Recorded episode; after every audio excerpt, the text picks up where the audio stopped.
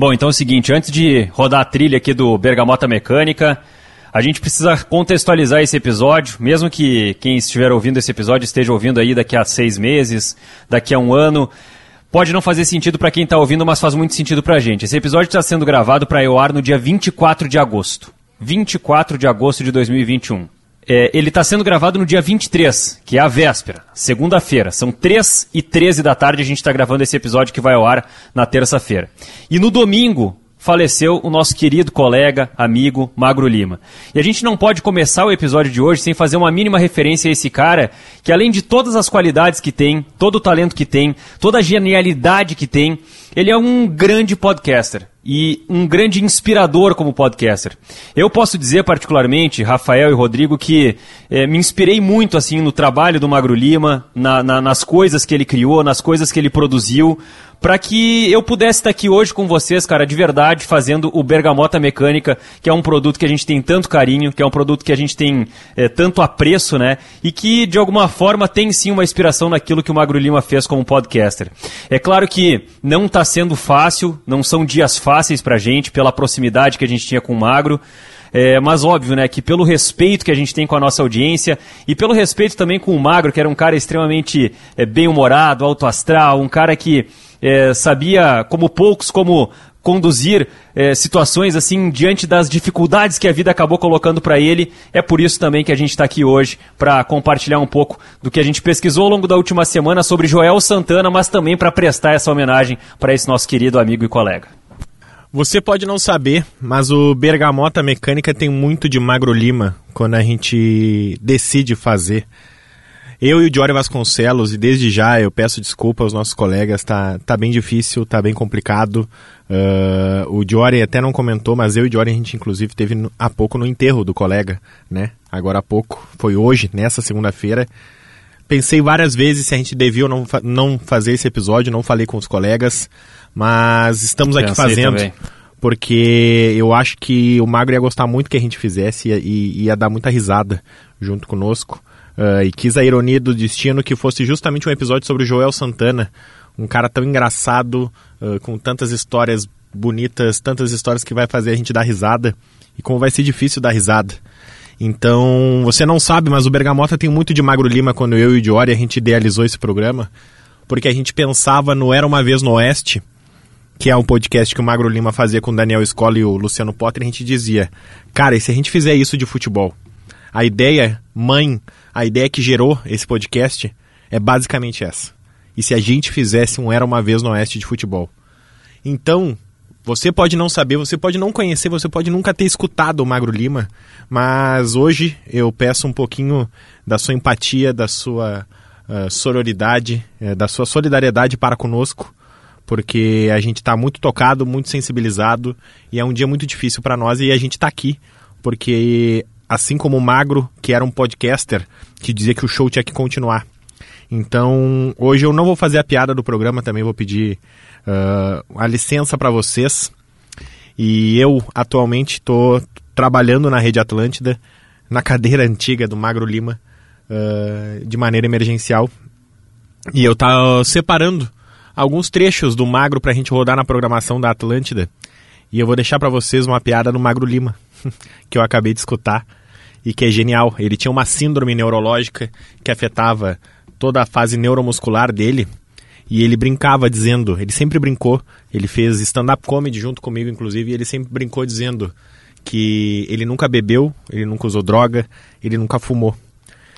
E essa síndrome que ele brinca que ele quer uma página na Wikipédia dessa síndrome, porque essa síndrome não tem nome, é uma doença nova que foram que descobriram essa doença nele que, por mais que ele tenha falecido de Covid-19, era algo que há três anos ele convivia, essa síndrome era o corpo dele contra ele. O corpo dele não estava uh, respondendo à altura dos comandos do cérebro dele, que era genial. E aí ele disse, na frase que eu acabei de escutar: Já que o meu corpo não me obedece, agora eu vou começar a fumar, eu vou começar a me drogar e eu vou beber as piores cervejas possíveis porque eu preciso também contra-atacar. Eu preciso fazer tão mal pro meu corpo como ele está fazendo para mim nesse momento. Então, bergamoteiros, bergamoteiras, muito obrigado. Hoje vai ser um episódio muito difícil, Mas a gente vai tocar ficha, Rodrigo. É só um cara, né, Rodrigo, genial para falar isso, para fazer isso. E, e, o Magro Lima não é exagero, cara, quando a gente fala que ele era genial, porque ele tinha uma inteligência acima da média e, e até assim, depois a gente vai fazer o quadro Futebol Proibido, mas não tem como sugerir outra coisa, viu, Rodrigo, que não seja o Era Uma Vez no Oeste, porque existem 150 episódios para que os ouvintes que gostam de podcast, que gostam de conhecimento, de sociedade, de cultura, que gostam de inteligência, de conteúdo inteligente, para que eles possam beber dessa fonte aí inesgotável de conhecimento que se chama Magro Lima. Eu, no ano passado, Rodrigo, comecei a ouvir Era Uma Vez no Oeste, quando eu tive um período de férias no mês de junho. E aí eu comprei uma esteira e precisava correr e me distrair durante as corridas na esteira. E eu comecei a ouvir Era Uma Vez no Oeste durante as minhas férias. E no período de 15 dias de férias, eu ouvi mais de 20 episódios do Era Uma Vez no Oeste. Eu chegava a ouvir mais de um por dia. E, cara, eu ficava abismado, assim, eu ficava realmente impressionado, maravilhado com o conhecimento do Magro Lima. E, e, e, até quando, quando o Rafael fala assim sobre o quanto a gente pensou no Era Uma Vez no Oeste para fazer um podcast, é óbvio. É, sem, sem, sem o nível do Era Uma Vez no Oeste, sem o talento do, do, dos integrantes do Era Uma Vez no Oeste, principalmente o Magro Lima, que a gente faz essa homenagem hoje aqui, é, a, acabou sendo também por uma forma assim de, de Era Uma Vez no Oeste. E eu, eu, eu comecei a ouvir Era Uma Vez no Oeste quando tinha mais ou menos uns 100 episódios. E eu fui ouvindo desde o primeiro episódio até, até zerar os episódios. E eu consegui fazer isso em janeiro. Então eu comecei em junho a ouvir o podcast e zerei o podcast para começar a ouvir os episódios atualizados praticamente quando a gente estava colocando o Bergamota Mecânica em prática, né? E a gente queria justamente isso quando a gente uh, colocou o Bergamota Mecânica em prática, Rodrigo, e quando a gente te chamou, quando a gente pensou em ti pro, pro Bergamota Mecânica, a gente pensou assim, a gente precisa de um cara para o Bergamota, que eleve a régua, que eleve o nível. E aí a gente pensou no, no Rodrigo Oliveira para fazer parte do, do Bergamota Mecânica e para colocar um pouco daquilo que é a cultura do futebol, é, a forma como o futebol impacta na sociedade, a forma como as coisas estão assim envolvidas, não dentro de campo, não dentro das quatro linhas, mas especialmente naquilo que tange o futebol e que é tão importante nas nossas vidas, viu, Rodrigo? Eu era menos próximo do Magro Lima do que vocês dois, né? Jory e Rafael Gomes. Acompanhava mais o seu trabalho como um ouvinte, embora tenha me surpreendido uma vez quando eu estava indo embora num, após um dia de trabalho da sede da RBS e o Magro Lima estava descendo de bengala. E eu é, cumprimentei o Magro e, e perguntei o que, que tinha acontecido e ele começou a me explicar da síndrome essa, que tempos depois, infelizmente, ganharia proporções maiores. E quando terminou o trajeto até o estacionamento, me despedi do Magro, eu pensei, pô, eu não sou amigo do Magro, não sou próximo dele, ele me contou o drama pessoal de uma maneira como quem fala com um amigo, né? E, e ele bateu papo comigo naquele trajeto como se fosse já meu amigo há muito tempo. E isso me marcou e lembro que quando vocês tiveram a ideia de fazer o Bergamota Mecânica e me convidaram, me relataram que a inspiração era o Era Uma Vez no Oeste. Ah, não, a ideia é fazer como se fosse o Era Uma Vez no Oeste, mas com viés do futebol. Aí eu não acompanhava o Era Uma Vez no Oeste naquele momento, aí fui acompanhar para ver né, qual é a ideia que o Jory e o Rafael estão pensando. E desde então eu comecei a acompanhar um pouco mais o trabalho do Magro Lima. E me chamou a atenção e me surpreendeu como alguém pode ser tão completo. Se precisar ser bem-humorado, ele é bem-humorado. Se precisar ser sério, ele é sério. Se precisar falar sobre piada, ele faz piada e faz a gente rir. Se precisar falar sobre a crise no Afeganistão ou sobre a troca de poder nos Estados Unidos, ele fala também, fala com profundidade. Ele pode entrar num debate sério com o Escola e o Potter sobre um conflito internacional, como pode dar risada na, naquelas piadas divertidas do Pretinho Básico. É, é impressionante. É, são muitos craques que existem no rádio e na comunicação que são especializados em determinada área, mas são poucos radialistas que são craques por serem completos, ou seja, qualquer área que eles puderem fazer, qualquer tema, qualquer assunto, eles vão lá e dão um show. E o Magro Lima era um desses caras, né? Craque por ser completo. O que precisasse fazer em termos de comunicação, ele fazia e fazia com extrema competência e é essa lembrança que me fica do grande legado do companheiro Magro Lima. É, certa vez eu conversava com o Potter e eu falei para o Potter o seguinte: Potter, o, o Magro Lima ele tem tanta inteligência, tanta capacidade intelectual, que a única explicação que eu vejo para essa síndrome que ele que ele está atravessando aí é que chegou um momento que o cérebro dele exigia tanto, por saber tanto, de tanta coisa, que o cérebro começou a sugar a energia dos músculos e começou a esgotar a, força física do Magro Lima. Então, Magro Lima, é, um beijo onde tu estiver, nosso carinho, nosso abraço para toda a família, para Liz. E esse episódio do Bergamota Mecânica é em tua homenagem, é dedicado a ti. Toca a trilha aí.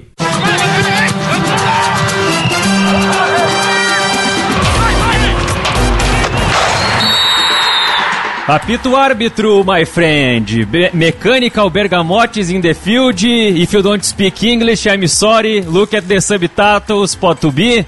We are the podcast about soccer, but not just about the match. We are not here to in the middle, my friend.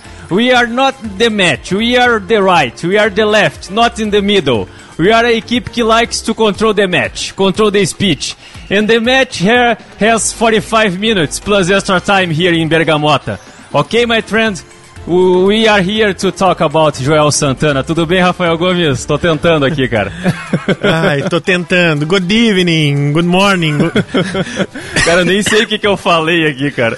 Good afternoon, Rodrigo Oliveira. O que, que tu achou aí, ô, Rodrigo, da minha good imitação do Joel Santana? Good afternoon. Gostei bastante, gostei bastante. Sabe que eu lembro certa vez de uma aula que eu tive de inglês com meu professor de inglês da época em que o Joel Santana fez essa cômica entrevista como técnico da África do Sul em 2009.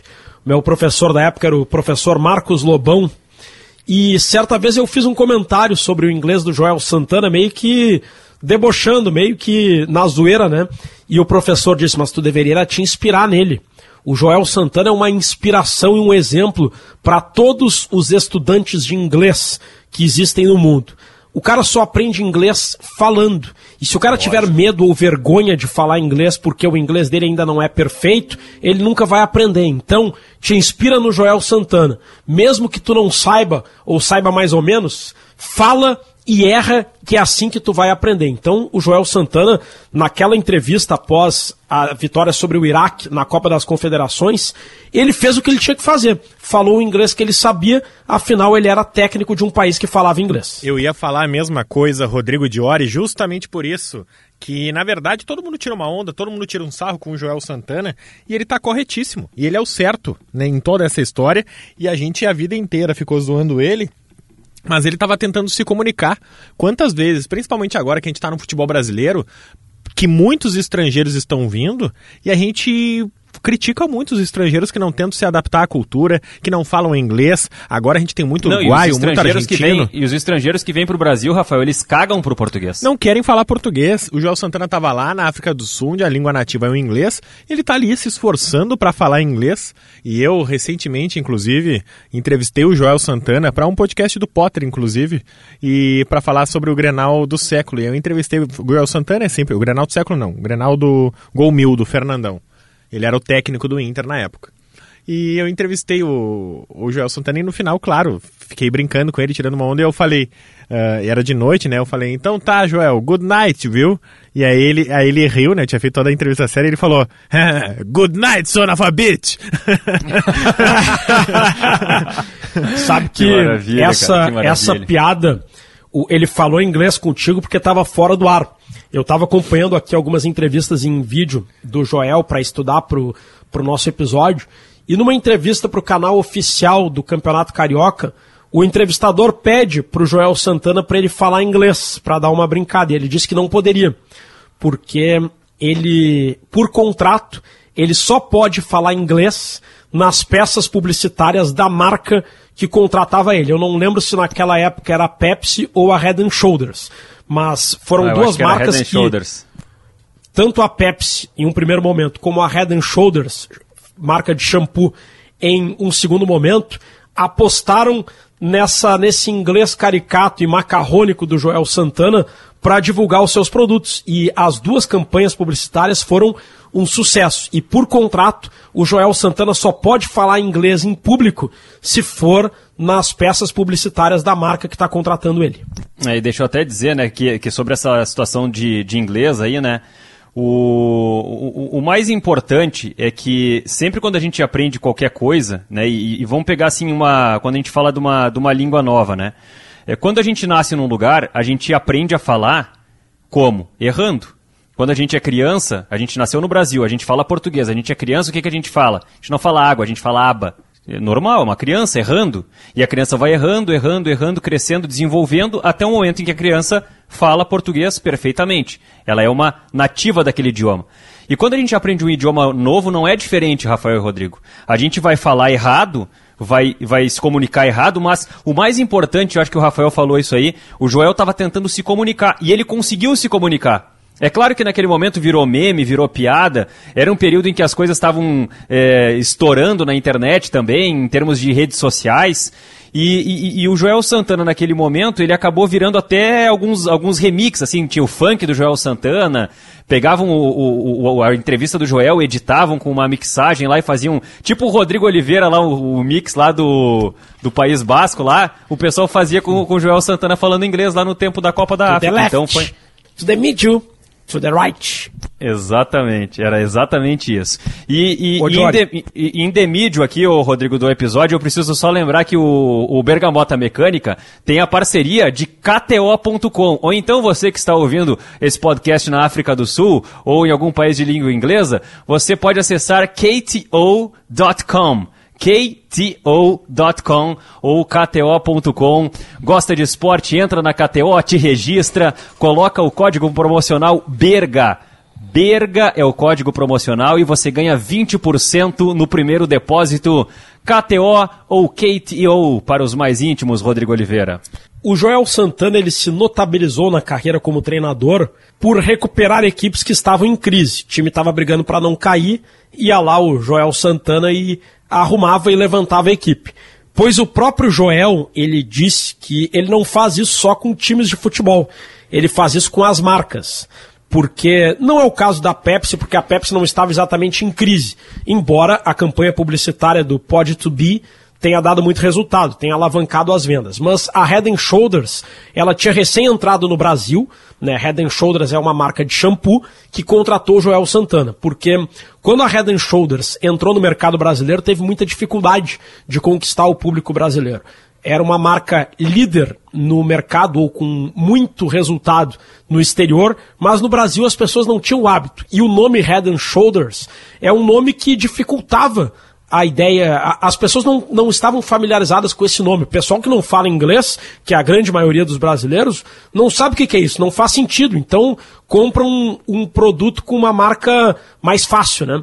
E o executivo da Head Shoulders, e eu, eu vi uma entrevista aqui do Tarek Mohallam, que era gerente da Head Shoulders, ele disse que foi uma dificuldade para convencer os executivos da Procter e Gamble que é a empresa que é dona da marca Head Shoulders, porque a, a P&G Mundial, ela não... Ela, ela, achou um negócio meio irreverente demais. Como assim? Head Shoulders é um shampoo de qualidade. Vocês vão apatifar a marca colocando esse esse barrigudinho aí para fazer piada? Como assim? aí teve que teve que ter todo um trabalho de convencimento, de contextualização. Ó, pessoal, o brasileiro não conhece o shampoo da Head Shoulders, só que vai popularizar o shampoo. E deu muito certo. O, com o Joel Santana, a, a, propaganda é o Joel Santana explicando com o inglês macarrônico como funciona. Né? You don't have caspa, you don't have caspa, é, head and shoulders, head and, é, head and shoulders. E tá ele no Museu do Louvre, num quadro da Mona Lisa, explicando, aponta para a cabeça da Mona Lisa, head, aponta para o ombro da Mona Lisa, shoulder, Aí ele fica head shoulder, head, shoulder. E foi um sucesso, porque a Head and Shoulders passou a ter mais vendas do que a principal concorrente, que era o Shampoo Clear, que tem como garoto propaganda Neymar. Ou seja, o Joel Santana, como garoto propaganda, teve um resultado muito melhor que o do Neymar divulgando o mesmo produto. É, e convenhamos que a propaganda é genial, né? A propaganda é genial. Agora, o, o Rodrigo estava falando aí sobre a relação entre né, Joel e Neymar. Eu já quero trazer aqui a relação do Joel com o Pelé, Porque tem uma história muito legal, né? A gente fala muito sobre o Joel Santana, um técnico folclórico. O, o, episódio passado foi sobre jogadores folclóricos e a gente caiu agora em Joel Santana, que é um técnico extremamente folclórico, mas não só pelo Joel da África do Sul, que falou inglês e que virou um cara mais folclórico ainda por conta da potencialização dessa repercussão. Mas o Joel já era um cara folclórico que se colocava como o rei do Rio, um técnico folclórico que se, se colocava assim como um personagem extremamente é, como a síntese do carioca, né? Então isso aí marcou muito muito a personalidade e a forma de trabalhar do Joel Santana. Mas o que pouca gente comenta é do Joel Santana como jogador. Ou melhor, só Joel, porque naquela época ele não era Joel Santana, ele era o zagueiro Joel.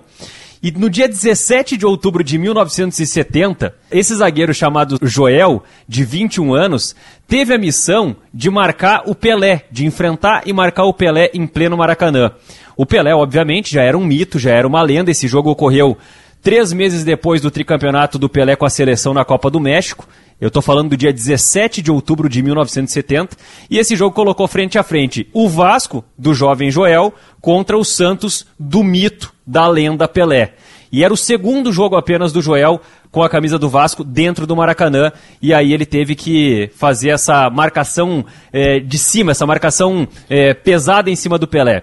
E ele já deu várias entrevistas a respeito desse episódio uma delas para o esporte espetacular, e ele conta como era a, a relação do, do Pelé é, com ele dentro de campo, porque ele era um garoto.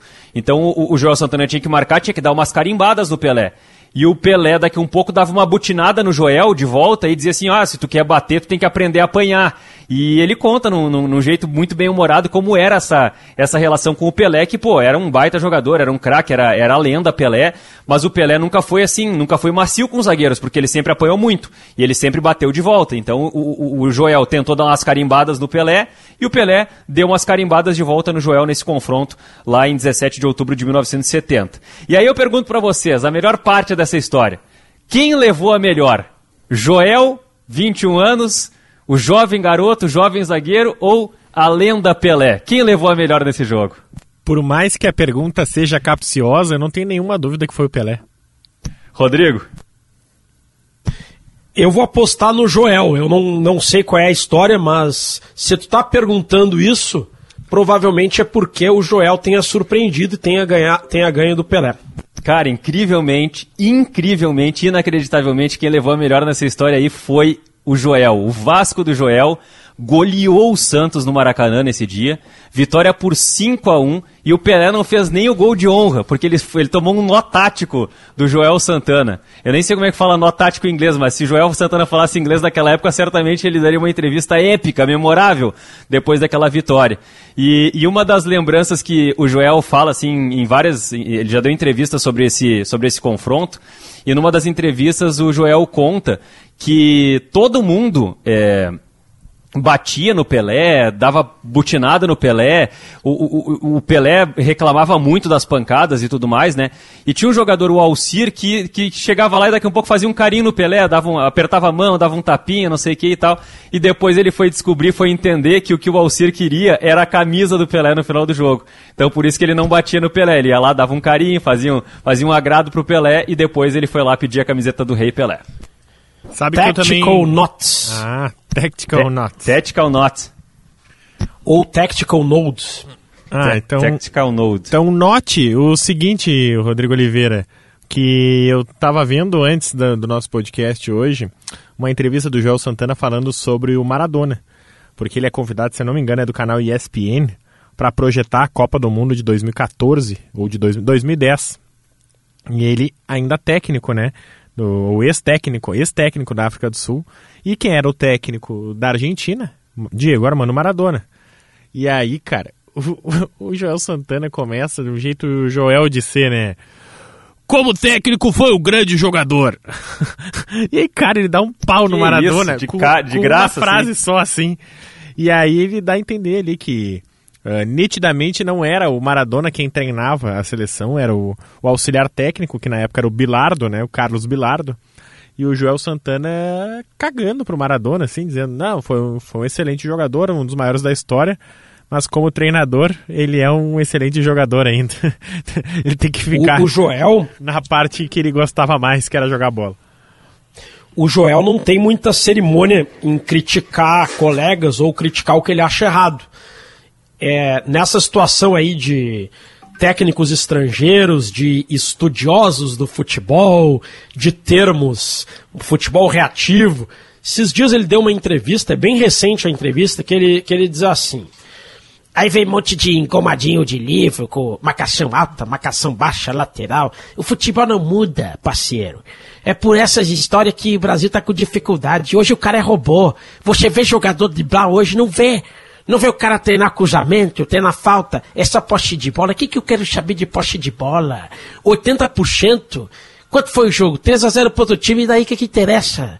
Então, ele, ele esse monte de engomadinho de livro foi como o Joel Santana é, se referiu aos estrangeiros. Eu tava na aos dúvida, estrangeiros estudiosos, né? Eu, eu tava na dúvida sobre a tua imitação, Rodrigo Oliveira. Se era o Lula ou o Luxemburgo. Tu deu uma misturada nos dois ali, mas em nenhum momento parecia o Joel Santana. Ah, cara, foi, foi maravilhoso, cara. Eu, eu, eu, acho que foi uma mistura de Lula com, com, com, com Luxemburgo, Luxemburgo, mas né? ficou, ficou muito. Cara, assim, ó, ficou muito parecido com o Joel Santana. É, mas se opinião. pensar no Joel Santana, é. ele é uma mistura do, da voz do Lula com o jeitão do Luxemburgo. Eu gostei. É, mas, porque... cara. Uh tanto o Luxemburgo como o Lula, como o Joel Santana, eles têm uma característica em comum. É, você pode não gostar deles, tá? Pode não gostar do Lula como político, do Luxemburgo e do Joel como treinador. Mas acho que ninguém tem dúvida de que eles seriam uns gr grandes parceiros para trocar uma ideia num bar tomando um chopp. Vocês têm alguma dúvida de que qualquer um desses três, numa roda de bar, ele monopoliza a atenção, vai todo mundo dar risada ouvindo as histórias? Ah, com certeza, com certeza. São personagens acima de tudo, né? Agora é impressionante a carreira, né? A carreira do Joel Santana como, como treinador. Aí é que, que é algo que realmente chama atenção a quantidade de clubes que o Joel Santana tem na carreira, né? É, se a gente pegar o futebol brasileiro, é, Vasco, América do Rio, Bahia, Fluminense, Flamengo, Botafogo, Corinthians, Curitiba, Vitória, Guarani, Inter, Brasiliense, é, enfim, eu não sei se eu estou esquecendo de algum aqui, porque eu, eu peguei, peguei uma lista rápida aqui para tentar lembrar todos os clubes que o Joel Santana passou. Além disso, as passagens pelo futebol internacional, né? É, Al Hilal, é, Al Nasser, ele passou também pela seleção da África do Sul, que foi um momento importante para o Joel. É uma história meio curiosa, porque Carlos Alberto Parreira treinava a África do Sul liderando um projeto rumo à Copa de 2010. Aí o Parreira encheu o saco, estava com saudade do Brasil, da família e pediu demissão. E indicou o Joel Santana. E aí o Joel Santana chegou lá, indicado pelo Parreira. Aliás, o Parreira já tinha convidado o Joel para ser auxiliar técnico do Brasil na Copa de 94. E o Joel recusou. Poderia ter sido tetracampeão mundial o Joel. Pois o Joel, ele eu não sei se é correto dizer que ele foi mal, tá? Ele foi quarto lugar na Copa das Confederações. Vamos combinar que a África do Sul não tem esse time todo para sonhar mais com, com algo mais do que isso, né? Perdeu para o Brasil por 1 a 0 só na semifinal, perdeu para a Espanha na prorrogação, na decisão de terceiro lugar, mas o trabalho do Joel era abaixo das expectativas. Eles esperavam um rendimento melhor. Tanto é que ele foi demitido e o Parreira foi contratado de volta.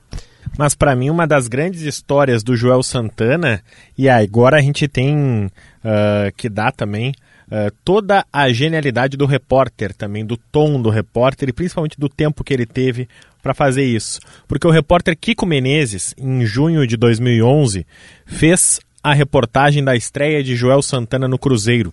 Ele cria uma matéria para o Esporte Espetacular Falando sobre a contratação, vamos lembrar do cenário. Cuca era o técnico do Cruzeiro, o Cruzeiro estava na zona de rebaixamento e o Joel Santana chega para salvar o Cruzeiro. E aí o Joel Santana começa a treinar o Cruzeiro de um dia para o outro, assim, chega num dia, no outro dia vai treinar o time, então ele não ele sequer conhece direito o elenco.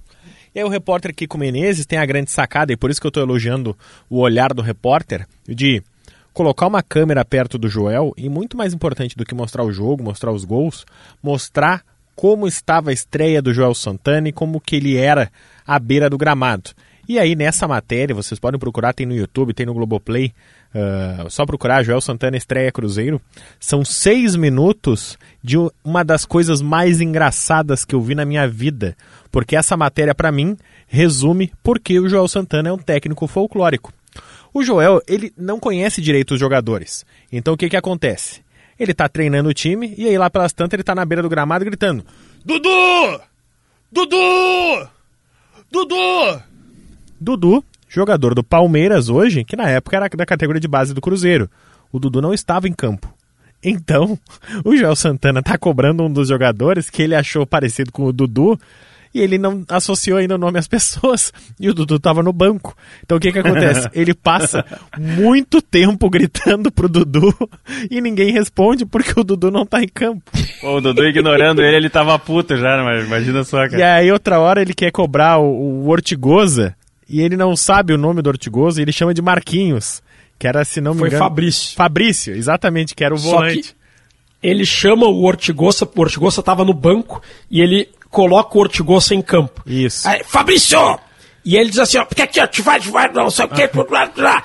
entende, entende, entende. E aí o Ortigosa, o argentino, que, cara, nitidamente não tá entendendo pataquadas do que o João Santana tá dizendo, porque ele tá falando rápido com uma prancheta, pra, prancheta na mão. O Ortigosa só concorda com a cabeça. A Ortigosa entra em campo e ele começa: Fabrício! Fabrício! Fabrício! E aí, de novo, o jogador não olha pra ele, porque o Ortigosa não chama Fabrício. E aí, assim vai indo, assim vai indo. E aí tem o auxiliar técnico dele, que é o Ronaldo Torres, que é quem fica cuidando o, o- horário. E o Joel, durante todo o segundo tempo, ele fica perguntando o tempo pra ver. O time não, não tá se portando bem, ele quer ver se faz uma troca, quer ver se tá perto do fim. Aí o tempo todo ele grita: Ronaldo! Ronaldo! E o pobre do, do, do auxiliar técnico ficou também o tempo todo dizendo o tempo. Ah, aí lá pelas tantas ele chama o Dudu, né? Que ele tanto chamou, aí explicaram pra ele que o Dudu não tava em campo. Aí ele, então vou botar o Dudu. E aí, cara, ele acho que ele fica uns 10 minutos com o Dudu do lado dele, o Dudu aquecendo, louco pra entrar. E ele tá prestando atenção no jogo, aí acho que o, que o Cruzeiro faz um gol, e aí ele pede pro Dudu segurar, e o Dudu fica aquecendo. aque- Cara, essa matéria é genial, é espetacular. E o mais incrível, o Cruzeiro ganha de goleada, graças às alterações do Joel Santana, se não me engano é o Roger Flores e o Ortigosa, que entram e fazem os gols, o Cruzeiro ganha de 3 a 0 e ele sai ovacionado, e aí ele sai abanando assim, com as duas mãos pros dois lados assim, e cara, essa matéria pra mim, se você acha que o Joel Santana não é um técnico folclórico, ou se por algum acaso você caiu de paraquedas e não tem muito conhecimento sobre o- a figura bonachona de, de Joel Santana, assista essa matéria, porque ela é extraordinária. O Rafael lembrou desse jogo do Cruzeiro contra o Vasco de 2011, da matéria do Kiko Menezes, que de fato é espetacular. Eu lembro de um jogo de 2010, Botafogo e América Mineiro, o Joel Santana. o Joel Quando Santana. o cara começa a rir antes Era- da história, porque a história é muito boa, cara. O Joel Santana era técnico do Botafogo e o Somália, volante Somália, jogava no Botafogo. E o Joel Santana queria dar uma instrução pro Somália. E o Somália não estava ouvindo, né? Imagina, estádio, estádio lotado, muito barulho. O Joel gritava e nada do Somália vir. Aí ele começa a pedir para os jogadores chamarem o Somália, para o Somália chegar até ele e ouvir a instrução. E ele diz assim, e o microfone da transmissão capta aquele microfone que fica do lado do Joel. O Joel diz assim, manda chamar o viado do Somália, pô! Cara, é demais. É demais. E, e- e o narrador, eu não lembro se era o, se era o Luiz Carlos Júnior ou o outro do Premier, mas é, ele, ele percebe no sob-som a voz do Joel dizendo: Somália, Somália! Aí ele diz assim: ó, Joel tá chamando Somália, vamos ouvir. E aí para, aí entra: manda chamar o viado do Somália, pô! Foi. Não, e ele termina com palavra: manda chamar o viado do Somália, caralho! Foi muito engraçado, muito engraçado. É mais ou menos o que a gente teve há pouco nas Olimpíadas, né? Com o Alisson e o Emanuel, Meu Deus, cara. que foi justamente a mesma coisa do o Luiz Roberto tá, tá narrando o vôlei de praia. Eu tava assistindo ao vivo, cara. E aí tá Meu o Deus, Alisson cara. e o Putz, esqueci a, a dupla do. O Álvaro, o Alvinho. Álvaro Filho. e aí, cara, o Álvaro tá er, cometendo muitos erros, e aí a dupla pede tempo. E aí o Luiz Roberto tá narrando na Globo, cara, esse jogo.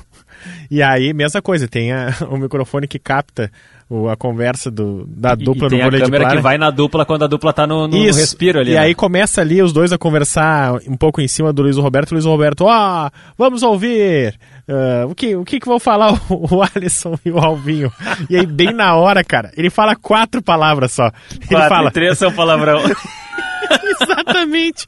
Ele fala. Como é que é? Calma, respira buceta, caralho! oh, meu, e ele fala tão rápido que não dá tempo de cortar.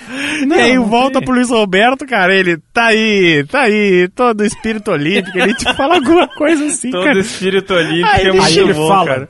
Despertando, despertando o melhor, melhor em nós, Jogos Olímpicos. exatamente ah, igual, maravilha, cara. Mas deixa eu lembrar outra do Joel Santana, tá? Porque ele passou aqui pelo Rio Grande do Sul, nós somos o Bergamota Mecânica, né? E a gente fala muito das coisas que acontecem por aqui também. O Joel treinou só uma vez um time no Rio Grande do Sul, foi o Inter, no ano de 2004, 2005.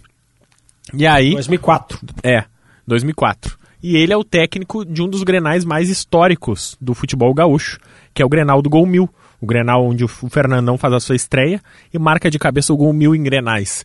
E eu já ouvi um milhão de histórias sobre esse clássico Grenal e eu vou trazer o bastidor de uma delas, que é o seguinte: o Joel é tido como tendo a grande sacada técnica desse jogo, né? De colocar o, o Fernandão no segundo tempo e ajudar o Inter a fazer 2 a 0 em cima do Grêmio. O Inter tava, não, não vinha numa, numa boa fase, o Grêmio também não. E aí, o grande lance daquele, daquele Grenal, ele ter lançado o Fernandão, ele ter invertido a posição do Fernandão no campo. Só que esse lance, ele não é do Joel Santana, ele é do Sangalete, porque tá 0 a 0 o jogo e a partida vai pro intervalo. E aí chega no intervalo do Grenal e o Joel não sabe o que fazer. E o Joel tá sentado no vestiário e ele olha para os jogadores e fala: "E aí, o que que a gente faz?" E aí, Beleza, os, e aí os jogadores estão olhando para ele, como assim? O que, que a gente faz, cara? Tu é o treinador. E aí diz que fica ali, não vai, não vai, ninguém decide nada. E aí o Sangalete fala, levanta e fala, ó, seguinte, ó, Fernando, é, na época era Fernando ainda, né? E aí vira Fernandão. Uh, o, Fe, o, Fernando vai entrar, vai o Vinícius vai mudar o seu posicionamento e etc. E cara, e quem faz a troca daquele Grenal é o Sangalete, que era o zagueiro titular, né? Era um dos capitães daquele time. E aí a mesma coisa, cara. O, o Inter volta para o segundo tempo modificado, o Vinícius faz o gol 999 e o Fernandão faz de cabeça o gol 1000. E aí o Joel Santana sai ovacionado daquela partida como o grande o mestre tático. do xadrez, exatamente, uhum. como um grande tático, como um grande estrategista da entrevista, inclusive falando sobre a mudança que ele quis fazer sobre o Fernandão. E aí 10, 15, 20 anos depois, se falou sobre essa história e aí o Sangalete admite hoje que foi ele, foi dele essa ideia de lançar o Fernandão. E aí, cara, coisas que só acontecem com o Joel Santana, é por isso que ele é essa e... figura tão emblemática e tão folclórica para nós. A verdade é que o Joel Santana foi muito mal no Inter, como ele também foi muito mal no Corinthians em 97 quando teve essa oportunidade. E na minha opinião, o Joel Santana é um técnico fadado ao futebol carioca. Ele conquistou grandes resultados, dá para considerar assim o Joel Santana um técnico vitorioso, embora não seja multicampeão. Mas ele foi vitorioso no futebol do Rio de Janeiro. Ele é o único treinador que venceu o Campeonato Carioca pelos quatro grandes: Flamengo, Fluminense, Vasco e Botafogo. E pelo Vasco ele conquistou o seu maior título. E aí tem uma curiosidade. No estadual, no Campeonato Carioca de 87, o Joel Santana montou o time e conduziu o Vasco até a fase final na maior parte do tempo. Mas aí ele saiu do Vasco e saiu para ir para outro time, não lembro agora, acho que do exterior, e veio um outro treinador. Quando isso, Rodrigo? 87. 87, ele 87 ele foi pro Al Hilal. Ele recebeu, portanto, a proposta do Al Hilal e saiu do Vasco antes do final do Campeonato Carioca. E o Vasco acabou sendo campeão. E durante a maior parte da carreira do Joel, houve um debate se ele pode ser considerado técnico campeão estadual pelo Vasco em 87 ou não. Ah, mas foi ele quem montou o time, ele que conduziu o time até o final. Ah, mas na hora de erguer a taça não era ele. E naquela época o Joel não tinha tantos títulos ainda, então considerar ele campeão de 87 ou não era algo importante para a carreira dele. Quis o destino que em 2000 ocorresse o inverso, porque o Oswaldo de Oliveira montou o time campeão da Copa João Avelange, o campeonato brasileiro da época, fizemos um episódio sobre isso inclusive, só Fica que ele brigou com o Eurico Miranda e o Eurico demitiu o Oswaldo e contratou o Joel Santana. O Joel chegou, chegou só para os jogos finais e foi campeão. Só que ali o Joel já tinha conquistado tantos estaduais por todos os times cariocas que ele ser campeão de 87 ou não não fez a menor diferença para o currículo, mas ao longo de muito tempo houve esse debate. E o Joel ele chegou no Vasco e ele foi protagonista de um dos jogos mais emblemáticos da história do Campeonato Brasileiro. Ele era técnico da história do futebol brasileiro, melhor dizendo. Ele era técnico do Vasco e o Vasco estava na final da Copa Mercosul de 2000. Mesma situação, ele chegou, não conhecia o grupo, não conhecia ninguém. Final Vasco e Palmeiras. Começa o jogo, gol do Palmeiras, gol do Arce. Eu tenho aqui a, a ficha do jogo. O Arce abriu de pênalti aos 36 do primeiro tempo. No minuto seguinte, o Magrão, volante que viria a jogar no Inter depois e no Corinthians, entre outros, fez 2 a 0. Aos 45 minutos do primeiro tempo, o Tuta faz 3 a 0. Vai para o intervalo final da Copa Mercosul, Palmeiras 3 a 0.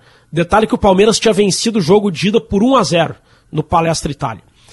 Aí o jogo da, aí o segundo tempo, o que que o Joel vai dizer? O Joel tirou o volante Nasa e colocou o centroavante Viola e o Vasco vira o jogo. Com dois gols de pênalti do Romário, virou 3 a 2 Aí, aos 41 minutos do segundo tempo, Juninho Paulista empata 3 a 3 Mas o título ainda é do Palmeiras, que tinha vencido o jogo da ida por 1 a 0 E aos 48 minutos do segundo tempo, Romário faz 4 a 3 Pelo critério do gol qualificado, o Vasco é campeão da Copa Mercosul sob o comando de Joel Santana. Eu nunca tinha visto algo parecido.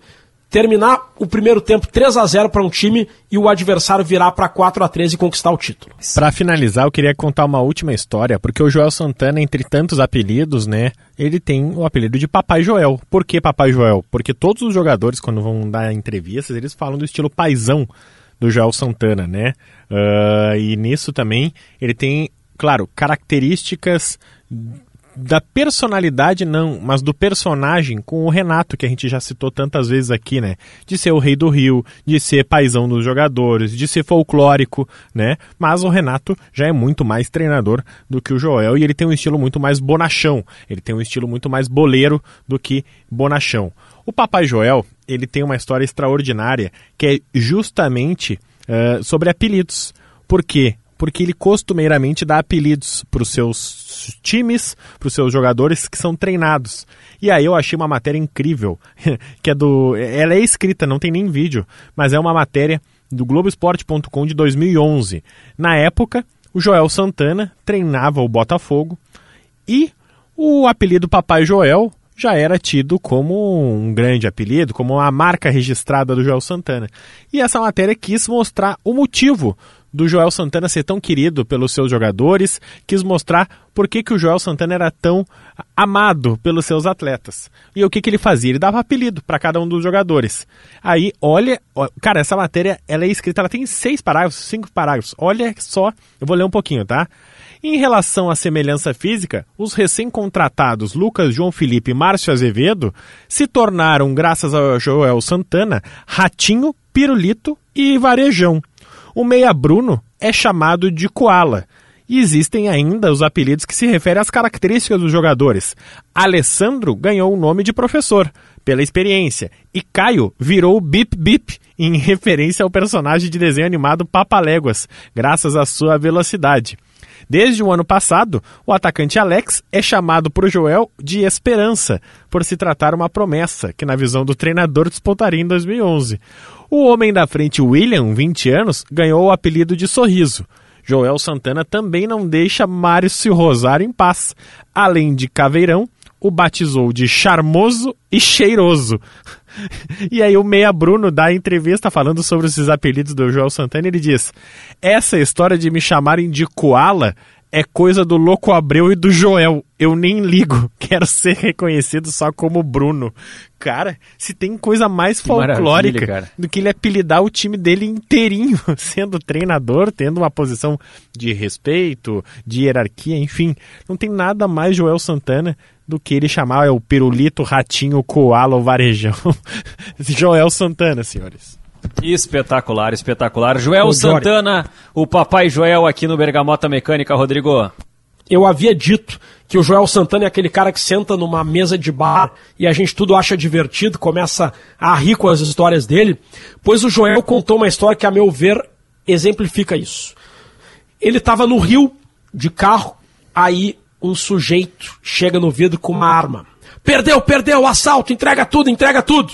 Era um bandido assaltando Joel e um outro bandido junto, dando retaguarda pro, pro assaltante. Aí o parceiro olha e reconhece o Joel. E aí esse que ficava dando retaguarda é meio que o líder né, da dupla. E diz pro comparsa, cara, é o Joel. Libera, libera que é o Joel Santana, é parceiro nosso, já foi nosso treinador, libera, deixa ele em paz, deixa ele em paz. E o Joel agradeceu, pô, valeu parceiro, valeu. Tipo, tinha que tratar bem os caras, né? O cara tava com uma arma na mão e tava aliviando dele do assalto. Então o cara gostava tanto do Joel que o assaltante perdoou o Joel. E o detalhe é que até hoje o Joel não sabe qual o time que torceu o assaltante, porque ele disse: foi campeão com a gente, foi campeão com a gente. Só que o Joel foi campeão com os quatro do Rio. Então ele não sabe se foi com o Flamengo, com o Fluminense, com o Vasco ou com o Botafogo. Ai, que coisa maravilhosa. O homem que parou o assalto. Já revelamos que o Pelé não parou uma guerra, mas o Joel Santana parou um assalto. É. Simplesmente sendo Joel Santana, o nome dele é Joel Natalino Santana, porque ele nasceu no dia 25 de dezembro de 1948. Então, como ele nasceu no dia do Natal, os pais do Joel resolveram colocar o nome de Natalino. Por isso é Joel Natalino Santana. E olha a ironia, né? Ele virou o Papai Joel, né? Ele não é, é quase um Papai Noel, né? É, inclusive na pesquisa do Google, se tu digita Papai Joel, aparece matéria sobre o Papai Noel também. Um abraço pro Natanael, ex-lateral esquerdo do Inter também, que também tem esse nome por ter nascido no dia 25 de dezembro. Bom, chegando ao final do episódio 33 do Bergamota Mecânica, mais um episódio do Bergamota, sempre com KTO, KTO.com, siga também no arroba KTO Brasil e deixa sua marca bergamoteira lá no, no KTO underline Brasil, no Instagram, arroba KTO underline Brasil, a sua bergamotinha, a sua engrenagem, escreva bergamota, comente pra galera lá, nos dê essa moral, você que gosta do bergamota, porque a gente gosta muito de fazer esse conteúdo para você. Eu não sei, Rafael Gomes, se essa semana foi possível, de alguma forma, anotar, computar os recados da nossa audiência, o que chegou para ti aí, Rafael. Ah, não, foi possível sim, ó. Um abraço pro Caco Stein, no nosso quadro com nomes, Guilherme Pereira, Pedro Ribas Schneider, quer mais detalhes do nosso episódio piloto, quer ouvir o nosso episódio. Ou não, mentira. O Pedro Ribas Schneider ah. foi um dos únicos ouvintes que, sem querer querendo, achou o nosso episódio piloto lá atrás, quando a gente gravou e botou no Spotify sem avisar ninguém. Ele disse que escutou. o João Paulo Meira, Vitor Bauer, nosso colega aqui da técnica da Gaúcha, o Sérgio Altenhofen, que me parou esses tempos aqui falando sobre o Bergamota, disse que descobriu recentemente, maratonou e inclusive bebeu uma, uma cerveja chamada La Mano de Dios, em homenagem ao Maradona. Tem até foto da cerveja. Um abração para Altenhofen, que é fãzaço também do Bergamota Mecânica. Fabiano Oliveira, nosso parceiro da Atlântida Santa Cruz do Sul, também disse que é um fãzaço do Bergamota, escuta direto. João Pedro mandou um recado lembrando mais uma notícia do Milhão. O Divério falou tantas histórias do Milhão no episódio dos jogadores folclóricos. E ele disse: num jogo pelo São Paulo de Rio Grande, o Milhão fez um ou dois gols. E a torcida começa a gritar: ão, ão, ão, Milhão é seleção. Depois do jogo, um repórter chega nele e pergunta o que ele achava sobre esse assunto. Ele responde: Meu momento é bom, mas agora só quero pensar no São Paulo de Rio Grande. Não, não. Ele fala assim: Meu momento é bom, mas agora só quero é. pensar no São Paulo de Rio Grande. Ai, cara, com um episódio de atraso veio, hein, cara? Veio, veio a imitação. William Xavier Pereira mandou aqui, ó. Olha que massa. Sou motorista socorrista de ambulância e maratonei o Bergamota na transferência de paciente a Porto Alegre, 700 quilômetros ida e volta. Gosto muito de todos, mas tu é o melhorzinho, Rafael. Saúde e sucesso para você sempre. E ele aí no final, ele, ele fez o elogio, ele dá o tapa no final, morde a sopra. Só, por favor, fala menos você e mais tu. Tu é gaúcho, tchê. um abraço é. pro nosso motorista socorrista. E o Renato Albert Nitz fala que no episódio dos Jogadores Folclóricos nós não lembramos aquela folclórica entrevista do Renato Portaluppi no Dia dos Namorados, dando uma flor para cada uma das suas então namoradas. E aí tem o bastidor dessa entrevista, que não são namoradas ou mulheres com quem o Renato já saiu, são os nomes das mães dos companheiros de equipe do Renato. E ele faz de galinhagem, ele anota o nome de todas as mães e faz um dia uma reportagem de sacanagem. Que tá maravilha. aí os nossos quadros com nomes. É, deixa eu mandar mais um abraço aqui também. Eu não, não pesquei se tu falou esse nome, acho que, acho que tu não chegou a fazer referência. O Lucas Rosa, que mandou a mensagem pra gente não. lá no, no Twitter. Ele, pô, até, até foi no sábado essa mensagem, sábado, pô, olha só que legal isso, ah, foi no sábado, o cara tá ouvindo daqui a três anos esse episódio, não vai fazer nenhum sentido é. esse sábado aí. Mas assim, ó, ele, ele mandou assim no Twitter, marcando a gente.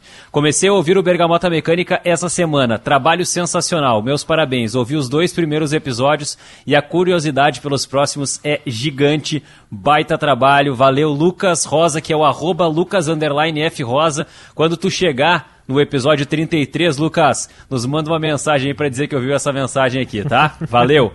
Um grande abraço. Bom, hora do sorteio, gurizada aqui, ó. Já tô com os papéis na mão, temos os nossos temas pro próximo episódio. Eu sempre jogo os papéis na tela do computador e hoje eu joguei especialmente na tela do computador. Sobraram dois papeizinhos no chão e um papelzinho em cima da mesa. E é esse papelzinho que ficou em cima da mesa que eu tô abrindo aqui, tá? Porque não tem assim, ó. No, é o número 3. Número 3. Pronto, acabou. Fim de papo. Deixa eu ver o que, está acontecendo aqui. É a rivalidade internacional e Milan. Rivalidade Inter e Milan. Tema que acho que foi sugerido pelo Rodrigo Oliveira lá atrás e a gente rememorou, né, Rodrigo? Isso. Exato.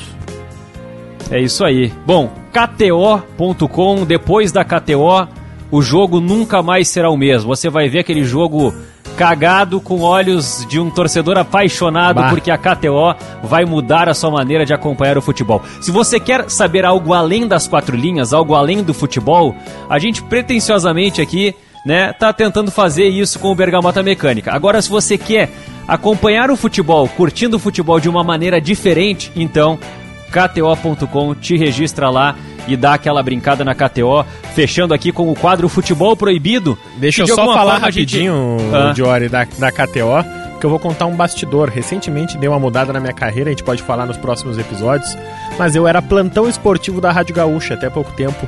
E aí o que, que o plantão esportivo faz? Ele fica de olho em todos os jogos. Só que afora o jogo que a rádio está transmitindo. Ele é o cara que dá os gols, os resultados, a tabela. E aí eu vou contar um bastidorzinho. Eu, quando eu tava no plantão, o que, que eu fazia? Eu fazia uma acumulada com os jogos que eu tinha que cuidar naquele horário. Então, por exemplo, eu tinha que cuidar o jogo do Flamengo, o jogo do Vasco, o jogo do Cruzeiro, o do Real Madrid, o jogo da divisão de acesso. Eu fazia uma acumulada, botava um real e botava acumulada em todos os jogos. Por quê? porque eu sou meio disperso, eu sou meio ansioso, às vezes fico olhando muito no celular. Então, a partir do momento que eu botava um real para ficar olhando todos os jogos, a minha atenção mudava. Porque aquela acumulada ali podia virar 100, podia virar mil reais.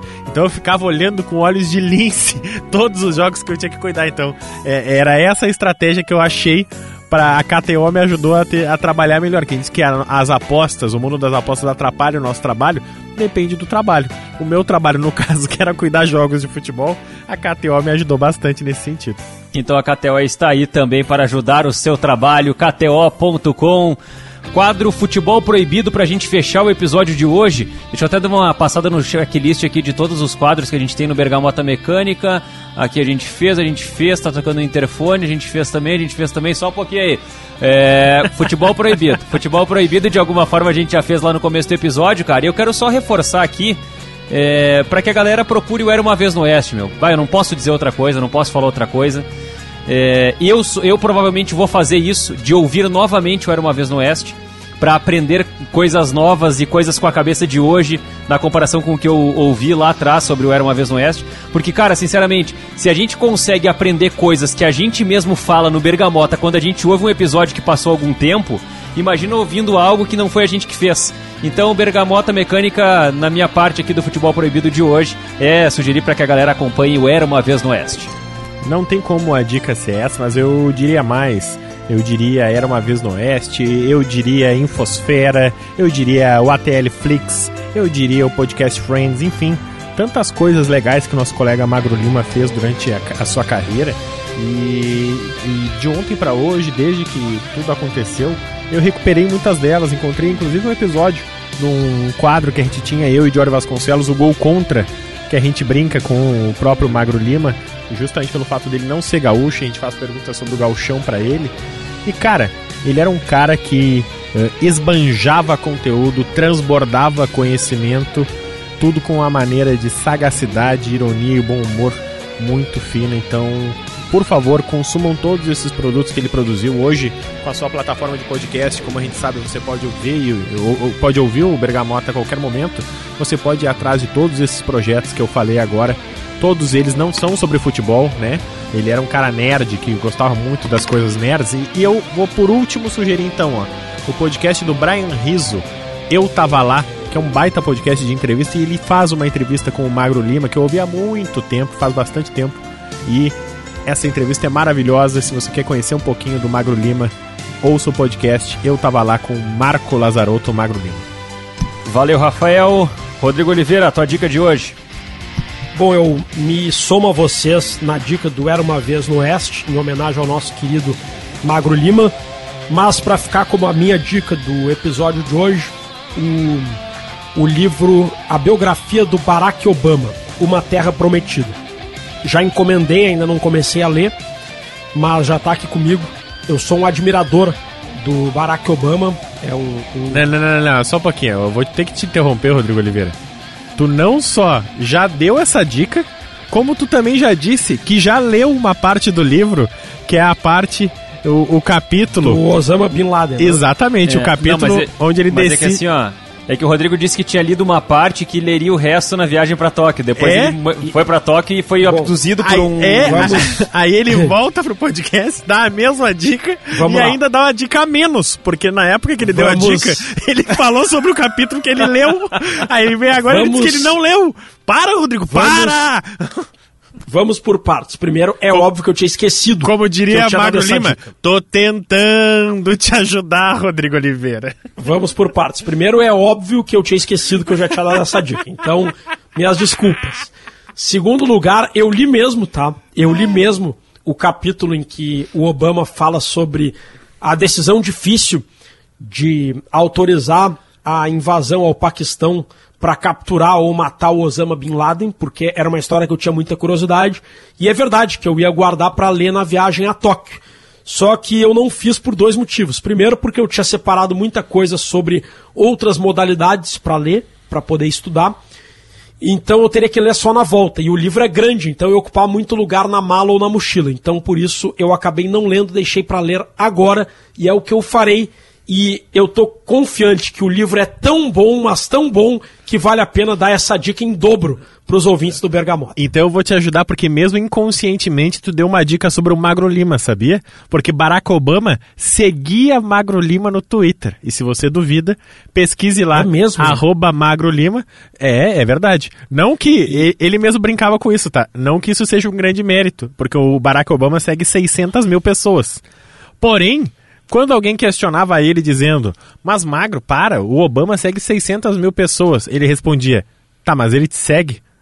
E aí todo mundo começava a rir. Cara, mas o. Para aí, o Obama é um dos homens mais importantes da política mundial. Um belo dia, um belo dia o Obama estava no seu Twitter e disse assim, cara, Quem é que eu vou seguir hoje? Já sei, vou seguir o Magro Lima. Exatamente. Que trabalha lá no Atlântico, lá na RBS, no Era Uma Vez no Oeste. Pô, isso é um baita mérito, um baita reconhecimento. Então, Magro parabéns Lima. por dar a dica em dobro, porque mesmo inconscientemente tu deu uma dica sobre o arroba Magro Lima. Todo o nosso beijo, nosso carinho, nosso amor a Liz, ao Fernandinho, filho do Magro, todos os amigos, familiares que esse Bergamota Mecânica não é só hoje que ele tem um pouco de Magro Lima. Ele tem um pouco de Magro Lima desde que ele foi inventado. Valeu, Rafael. Um grande abraço. Tchau. Vamos, vamos em frente. Valeu, Rodrigo. Um abração. Valeu, um abraço, Johnny, um abraço, Rafa. E é claro, né, mais uma vez, episódio dedicado em homenagem a Magro Lima, o Marco Lazarotto.